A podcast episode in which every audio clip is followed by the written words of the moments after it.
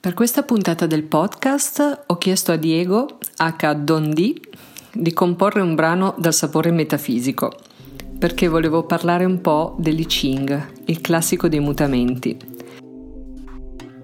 Che poi l'I Ching di metafisico non ha proprio niente, forse è solo un'idea che ci facciamo di fronte a uno strumento che scava dentro, che ci legge mentre noi lo leggiamo. Questo specchiarsi che nella nostra quotidianità è quanto di più frequente e usuale ci possa accadere, se viene palesato con uno strumento fuori da noi che si dirige verso l'interno, anziché verso ciò che c'è fuori, ciò che c'è intorno, ecco che ci impressiona e ci divide anche.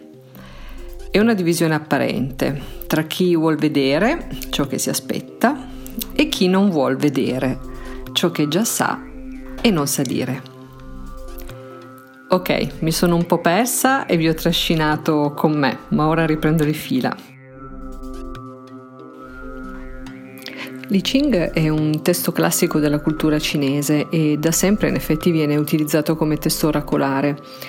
Io lo frequento da una ventina d'anni e per me è soprattutto uno straordinario saggio di filosofia e sociologia insieme, un libro che racconta il viaggio dell'eroe, analogamente ai tarocchi, solo con un linguaggio e un immaginario completamente diversi, perché nati all'interno di una cultura e una tradizione completamente diversa. Quindi Nonostante l'umana insistenza nel trattarlo da oracolo, Li Ching è soprattutto un libro maestro che da secoli ci racconta in che modo i nostri limiti e le paure ci fanno reagire di fronte al caos, al disordine interiore ed esteriore. E dopo averci mostrato tutto questo, tuttavia, è anche capace di indicarci le possibilità per andare oltre, per diventare altro da ciò che crediamo di essere e che spesso è una brutta copia della nostra essenza. Io ho delle regole personali per consultare Li Ching. Non lo faccio mai se non voglio davvero avere chiarezza. Perché capita di non volerci vedere chiaro quando siamo in confusione. Alla luce bisogna diventare pronti.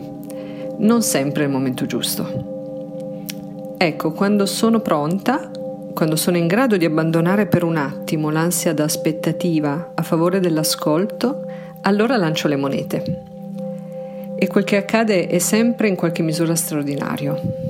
Metafisico, in effetti. Buon caffè e buon ascolto di voi.